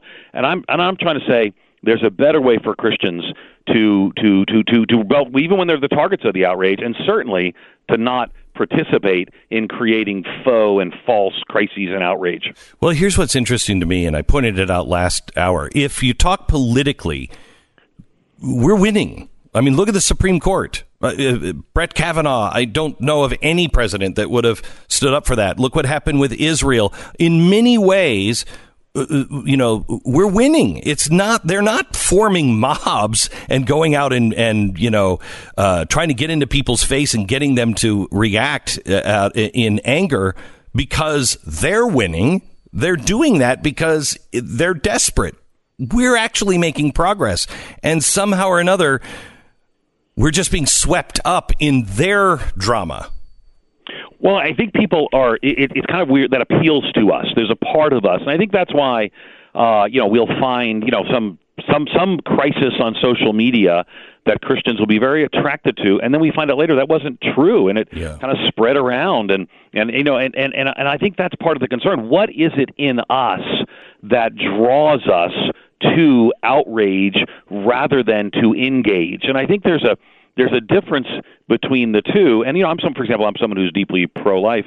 You know, I spoke at the March for Life here in Chicago not that long ago, and you know, you had kind of you know the, the those of us in the March for Life speaking up and standing for life, and then you had some protester around the side just calling us terrible people. But then you had some some self-identified Christians yelling horrible things at them. Yeah. And here's what I don't want to be. I want to be in the group that's saying I'm going to stand for life, not yelling horrible things at one another and thinking even the counter protesters who were kind of part of the March for Life but left and started yelling. That's the problem. We look too much like them, and I don't think that that's our goal. If our goal, and we talk about this a lot uh, in Christians in the Age of Outrages is to is to hold a biblical worldview, but then to engage the world with a winsome approach. And and and Glenn, for what's worth, I mean, I, I've been fascinated to watch you sort of walk through that journey as well, and I think it really challenged a lot of people in the way that they would think. And so so so kudos to you for even writing on this subject. I think it matters. Um, I'd like to talk to you about your solutions. Uh, so let me take a quick break. The name of the book is Christians in the Age of Outrage. I think it is really important. We cannot become that which we despise. We cannot play the same game. First of all, just strategically, you lose. But also, we lose who we are when Judeo Christian values are under attack, and our archetype has always been Moses and Jesus. We take Jesus and Moses out. Who are we modeling? Who are we modeling? Who are we striving to be? We cannot forget our archetype. Back in just a second. First, let me tell you about Goldline. Uh, President Trump has been uh, warning about the risks to every American if the Republicans lose one or both houses of Congress this November. Um, we will see an impeachment proceeding. That does not mean that they will remove him from office, but they will impeach him. Uh, the, the the first chance they get if they win the House, if they win the House and the Senate, you're going to see gridlock. You're going to see nothing, really nothing good. We need to go out and vote now. What does this mean if if chaos is happening in Washington more than it is? What does that mean to the economy? What does that mean to security? What do our enemies do? Goldline has uh, put together a report on what you can expect if there is a Democratic victory. You can get the report for free. All you have to do is call them. I've read the report. I really would uh, advise you to get it and share it with your friends. I buy gold and, uh, and silver as an insurance policy against chaos. And if you've been paying any attention, chaos is only getting worse. Get your copy right now by calling 866 Goldline, 1 866 Goldline, or goldline.com. Be informed of what our future may hold. Get your free report now, 866 Goldline. The name of the book is Christians in the Age of Outrage, and it is very frank. It talks about uh, what Christians can and and should do, and also have not done, and how we're actually hurting ourselves. Um, you talk about our God really kind of being identity now. Can you explain that, Ed? I think ultimately we've kind of, as a nation, moved ourselves into factions. And what I don't want is Christians to be a faction in a world of factions. Um, I think that's the part of the problem. But but I think you know people identify themselves as you know I'm I'm this or I'm that. I've got a social media community, and and and then that faction sort of becomes identity becomes a faction. The faction becomes an echo chamber and then ultimately uh, we the volume just goes up, up, and up, and up, and the anger just goes up, up, and up, and up, and and we can't survive. I think as a nation factionalizing at this level. Eventually, you'll balkanize, to use a term from history, where we'll uh-huh. kind of break apart. And so I think the ultimate thing is now I, I can't you know I can't solve all the political things. You're you've got a much bigger platform to talk about politics than I do. I'm just trying to help Christians to say, all right, how do we react? How do we respond? And the answer is is not to take our identity from anything other than King Jesus. And and and again, I know that's overtly spiritual, but we're talking here in this in this focus. I mean, so it's to take our identity from King Jesus. Jesus is not coming back on Air Force One. He's not riding a donkey or an elephant when he does, and to acknowledge that I'm only all in as a Christian in following Christ, and everything else is shaped around that. My identity is more to Christ and His kingdom. That's kind of our motto here at Wheaton College. My identity is more to Christ and His kingdom than to anything else. So I, explained this yesterday that um, you know the the so-called Christians of the Westboro Baptist Church, you know they they hold up signs, you know God hates this, God hates that, blah blah blah. They're just despicable. You don't win by by holding up signs. No, God hates you and Yeah. shouting things back. You win by listening, by understanding, by embracing them as a soul or a brother and sister, not what they're doing, standing up. But people have been changed. There's one woman in particular that actually left her own family in the Westboro Baptist Church because somebody spoke to her with civil with civility and said, "Let's just reason here for a minute." Yeah, that's so key. I, I have on my desk, actually, right here, here in front of me, a nameplate because uh, they actually protested at my church. We went out and served them coffee and donuts, and they called me in the national news. I can't use one of the words probably on the radio, but a lying beep false prophet. And so it's actually, and one of my staff made it into a nameplate. Um, it says it says lying blank false prophet Westboro Baptist Church, which by the way is neither Bap- it is neither Baptist nor a church. But but in doing so, I mean the question is how do we respond? Well, somebody reached out. I actually interviewed one of the members of the family as well at Christianity Today. So somebody reached out, and I will tell you, I think that's what we can do right now with people who deeply disagree with us. And the book is filled with examples of Christians who actually built relationships with people who radically disagreed, and in the process were able to come to maybe a better understanding. Uh, one example, for example, is uh, is the president of Biola University, which is a Christian university in California, uh, met with the kind of the leader of the uh, the party in the state legislature there in California that was trying to change laws that would make it illegal for Biola to live their Christian beliefs about marriage, sexuality, and more. Well, they ended up getting to understand each other better. The will, the bill was ultimately not moved forward, but dropped, and and and now we're at a very different place. Now, I'm not saying you can always do that, but I am saying that Christians need to try to do that, and I do think that in doing so, we'll act a lot more like Jesus, or even this. How about a lot more like Christians historically? Because uh, the the moment we're in is not time for us to join in ratcheting up the outrage and and as you said earlier to your caller i'm calling people to arms. Yet that's not i mean glenn that's not an uncommon view. And some of the some of the worst things i see on social media i i click on a link and I find go to the bio and it's the first thing list on the thing is Christian and I'm like that's not what it's supposed to look like and I think that's what we need is a change in a lot of hearts. I will tell you this: the ones who can teach us this right now are the the victims of ISIS and the ones who were were literally chained uh, as slaves. Uh, you know, story after story after story of these Christians who, I mean, I know one family that actually wrote to ISIS after they said, You're all dead. We're coming Saturday to kill you. Um, uh, I think it was on. I think it was on Sunday. We're going to come on Sunday and kill you uh, if you don't submit, and we're going to crucify you. The family sat down, kids and all, and wrote a letter and said, "We understand. We forgive you for that. We're not." We're not going to leave. We'll be here. You can come at three o'clock. We only ask that you do not crucify us. It, it, it it is, we're not worthy of that kind of a death and they lived because they stood up with peace. It's unbelievable what's happening. Well, and we can learn from global Christians or also historically. There was this emperor, fascinating emperor called Julian the Apostate. I write about this in the book. And he, he actually, he's called the apostate because, you know, victors write the history and the Christians eventually became more and more prominent. And, and here's what he writes because he's so angry about uh, trying to hold back the advance of Christians. He's a pagan. And he says this uh, Whilst the pagan priests neglect the poor, the hated Galileans devote themselves to works of charity. He goes on and says, These impious Galileans, impious Galileans not only feed their own poor, but ours also welcome them into their agape. The name of the book, i- the name of the book is Christians in the Age of Outrage. Pick it up. It is well worth the read. This is the Glenn Beck Program. The lights were on late at night last night at Mercury One. Our Mercury One partners uh, are uh, are ready to provide aid and relief to those who have are going to be affected. It is now coming on shore, Alligator Point, Florida. It is a monster, uh, Category Four. I mean, boy, did this happen fast. Dangerous storm surge, the winds, the flooding, all on the northeastern Gulf Coast. Uh, and uh, a lot of people didn't even get out and evacuate because it happened so fast.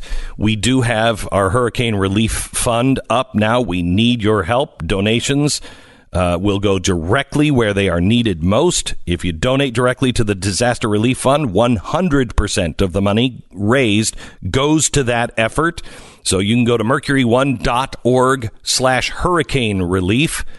Mercury One slash hurricane relief. That's mercury1.org. And please uh, help us so we can have everything that Florida might need there when it is time, most likely later today.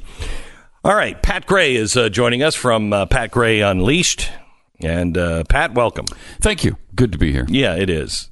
And what is on your mind today, Pat? Did you ever see the uh, the TV show Continuum? Did you watch that? Yeah, I loved it. Yeah, it's a great show. Yeah. Uh, it was all about corporations running the world in the year 2070 or something. Yeah, and uh, you know what? I, thought it was kind of silly at the time. I have mocked Blade Runner and everything. Yeah. Oh, the corporation. I know. Come on, we're It's- all scared of corporations It, now. the, the, that's the one thing the left had right.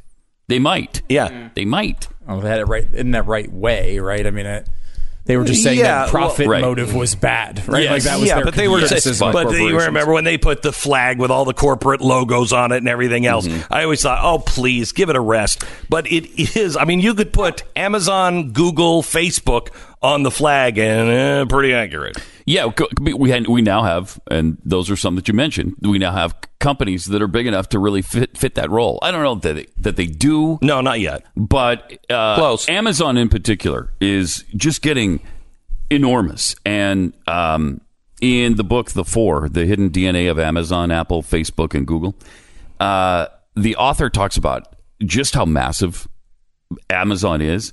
Uh, for instance, far fewer U.S. households have a gun than Amazon Prime, 30% to 64%. Holy cow! More Americans have Prime than voted in 2016, only 55%. Um, more Americans have Amazon Prime than go to church. Uh, more have Amazon Prime than um, than are in an, a monogamous relationship with a spouse. Yeah, but couldn't you have said that about more Americans had NBC and CBS and ABC?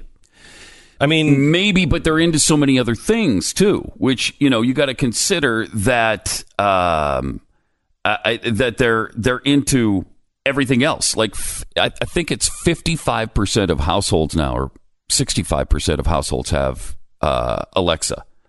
Oh, that's or terrifying. Echo. And That's so terrifying. We just we invited that Yeah. surveillance Yeah. into our home if they want to use it that way. And I don't know that they are, but they no, they are they recording. could. They are recording. They do. Yes. They Yeah, record con- and continually. Yeah, because they they it needs to a listen, but it's also Mm-hmm. learning. It's trying to learn how to communicate. Yes, and they're they're reporting on our moods, our tastes, all the things we like, all the things we want, the things we need, and our fears, and they just report all of that back to uh, Amazon headquarters. Uh, they just gobbled up Whole Foods right now, and when they did, Kroger's stock went from thirty one dollars a share to twenty two. That's how big this company is. Wow. They're going to be uh, the largest clothing retailer by 2020. Uh, they already sell more books than anybody on earth. They've driven how many uh, book retailers out of business? Um, I mean- they're they're about to spend more on original programming than even Netflix. Uh, they're going to be the biggest Hollywood producer. I mean, they're into so many things. Is it time to? I mean, I don't know what you do about it. Do you favor, as a capitalist, breaking up a company? That's what they did to Microsoft. That's what they did to, uh, or they tried to, to Microsoft. That's what they did with Mountain Bell. Um, Yeah, but Mountain Bell was in with the government. I mean, that was a that was protected by the government and part of a you know that was that was a protected property. You couldn't you couldn't start anything against them.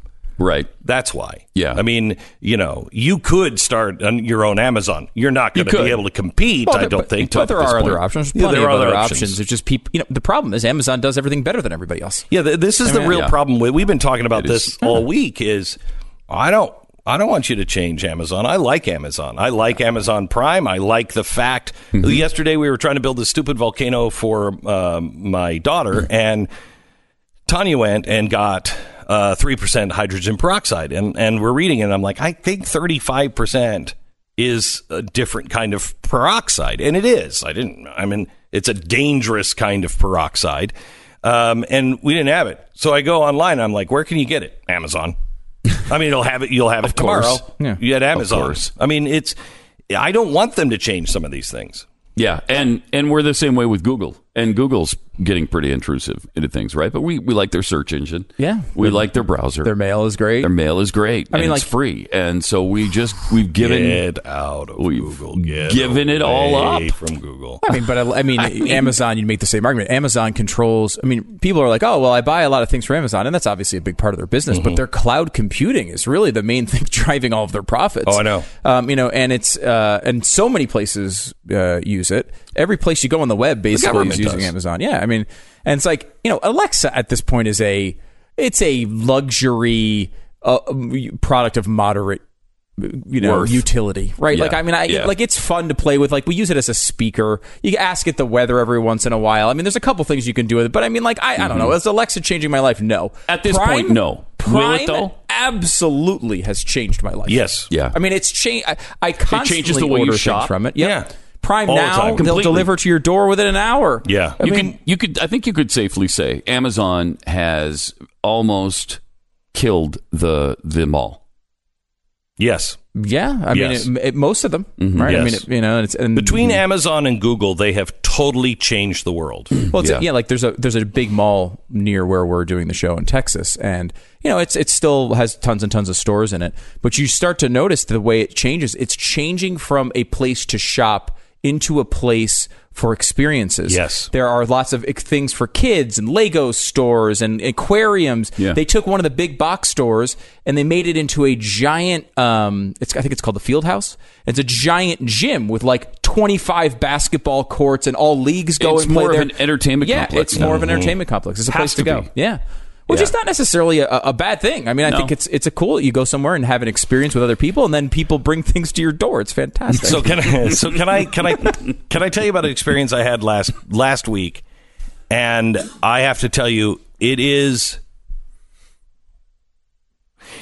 okay. The only thing you get to be rich, it's the same problems, just bigger. Okay. Mm-hmm. Uh, there is one game changer, and that is private air travel. That changes your life entirely. Okay. Other than that, all the same. Media.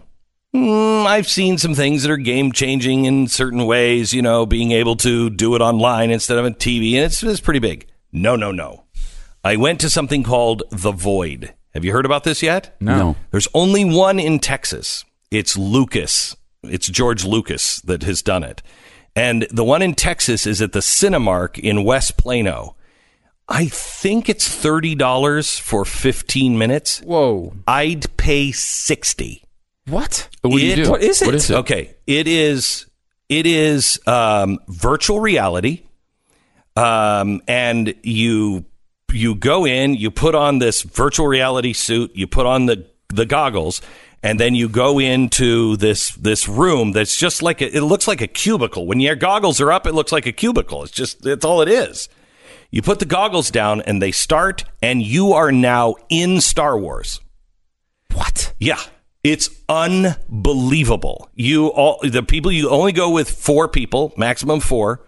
And so you're going in and like you know, my kids, we were all stormtroopers and I could tell who was who because we all are linked by comms and the sizes are there. But you put the goggles down, they're in suits. You are in a suit. You look down at yourself and you're in a suit. You put your hands out and you're in a suit. And you That's go, cool. you go and you reach for things, and it happens. At one point, the uh, the Empire is pulling you over. You're on this mission, and it pulls you over, and you're on. You remember that? No, probably nobody remembers this, but whatever that I, whatever that planet was, it was all lava. That you know, Mhm. episode 3 Okay, you're pulled over on that planet, and the doors open up, and you have to you have to uh, get off of your ship and get into theirs. The doors open up. You feel the heat of the lava. And wherever you look, you're on the planet. It's unbelievable. How is it I've not heard of this place? It- It's brand new. Just It's opened the called last Void? The Void. and it's in Plano. It's in West Plano, the only one in Texas. It is game changing. Wow. I said to I said to Raphe because I don't play games, all that stuff on. Like, Uh-huh. I don't know how you're going to le- leave virtual reality. It was the coolest experience I've ever had. It- eh, you were there. I fought Darth Vader. It was unbelievable. You really feel when you're walking out on the ship, you're walking out and it looks, when you look down, it looks like you're on a grate. So you're seeing the lava beneath you. It actually gives you that spooky feeling of like, I'm going to fall. really? Yeah. is- it is unbelievable. Oh, have to do this. Unbelievable. This, this month, How it many is- does he have nationwide? Do you know? don't know. This Wow. this month it is Star Wars. Next month is Ghostbusters. and you're going in and you have the power pack. It's crazy. Oh my god, I gotta try. I mean, because Yeah. you know, obviously the virtual reality thing is is is not done to this level normally. Like they have some stuff, and I don't think it's, it's Yeah, you know, no, it's not this that is serious. No, this my- is well done. My you're sons fighting, have a little mobile unit, and it's like, okay, it's kind of yeah, cool. no, Here, You take fight it back. You're fighting when you're fighting. You're you've got a you know you've got a blaster and you're fighting. And when you're shot, you feel it. You get a tingle in your chest or wherever it is they shoot you. It's wow. It's amazing. It is the closest thing to. Uh, I didn't know that was Ready Player One. I, I didn't know that was available now. Yeah. you know, you we they talk about that being uh, something that's going to happen in the future, but Yeah. to have it here, You, that's, you, and tickets, it's sold out all the time. Really? All the time, it's sold out, and it is so fantastic. how far in advance do you have to? I don't know. You just have to call and just see. Yeah, wow. But get your ticket. Very You cool. will love it. Yeah. And find it if it's in your state or in your area. Again, only one in Texas so far. It's at the Hmm. Cinemark in West Plano, and it's called The Void, and it's Lucasfilm. Really It's cool. Really good. All right. That's va- that's what that's valuable information. Right? We can sit here and blab about Yes. taxes all day. Right. Now I want to go do But that. now you've given us something we can appreciate. I want to go. Let's should. go. We should all go Should. together. Oh, I would love that. Yeah, It is fun. so cool. It is so fun. Gives us a chance to use weapons against Glenn too. Pat. Wait a So minute. that's- Wait a minute. that'll Wait a be minute. cool. Wait a minute. Yeah, No, we're not sure, supposed sure we're just imagining what we want we're to on do, the- but you know, no, it's we're gonna on, be supposed to be great. on the same team. I'm sure, sure. Yeah. yeah. All right. okay. All right. Uh, I want to talk to you a little bit about Filterbuy Stu, when's the last time you met a real man? I mean, a man like your dad used to be. That he was the guy who changed the filter and Yeah. does all that stuff. When's the? uh, we we hired them to come over and do We important too. work at our house. I don't know if those people exist. Tim, Tim, my son-in-law, he's a real man. Yeah, he's too well dressed to be a real man. Uh, no, I think that that makes him a Renaissance man. Hmm, that's Yeah. what you would say. Yeah. He's, something goes wrong in the house. Tania will say, "Well, can you fix that?" And I'm like, "Of course I can. Where's your phone? Let me call Tim." all right, I don't even, changing the filter, all of that stuff. I forget. I just, I mean, I forget. This is the way you need to change your filters. Filterbuy.com. They are America's leading provider of HVAC filters for homes and small businesses. They'll make them custom made. They have over 600 sizes. They ship for free within 24 hours.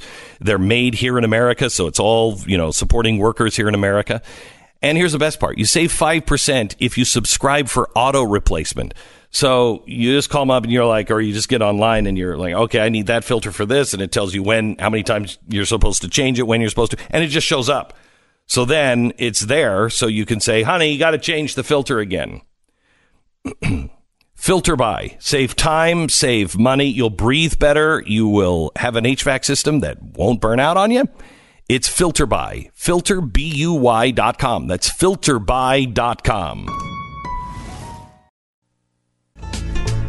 Now that I've brought up the void, now that's all Stu is going to I'm not talk about all day. I'm not listening to any of your points. Yeah. By the way, in the news and why it matters, my top story uh, is going to be this: the void. Uh, if you can just mark that down, So great. I'm going to be talking about that. How much time do I have here, Sarah? Uh, let me take Isaac in Texas. Hello, Isaac. You're on the Glenn Beck Uh, program. yeah, yeah. Honor to speak to you, sir.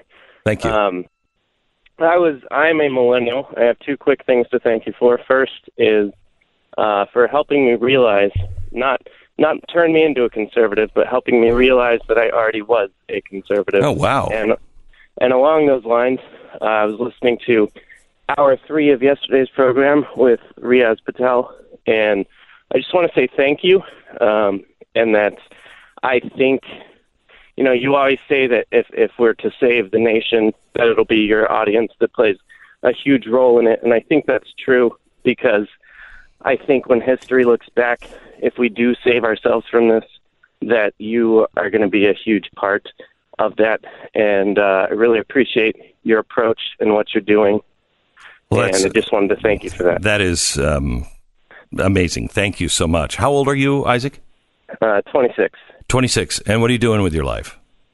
I I own a tree service in Waco. Good for you, man. Entrepreneur at 26.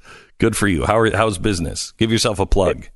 Yeah, it's it's good. Uh, Isaac and Pal's Tree Service uh, business has been great. Um, I'd be remiss if I didn't ask for. I haven't read it yet, but For a I've- copy of I- Addicted to Outrage. I've already, I just made it out to you, so it's going to be on the way. So I'm going to put you on hold. We'll get your address and where to send it, and we will send it out to you. Do you ever do tree service up in the Dallas area? Could I convince you to do that? I- uh, yeah, occasionally I go that far north. Okay. Well, I, I may uh, reach out to you because I've got a lot of trees that need to be uh, cut we hate- down. and we also just hate- for the we hate the earth, yeah, so we wanna for cut them all down. Yeah. All I just trees. they're healthy, they're beautiful. I just want to cut them all down. Uh, thanks, Isaac. Glenn Beck, Mercury.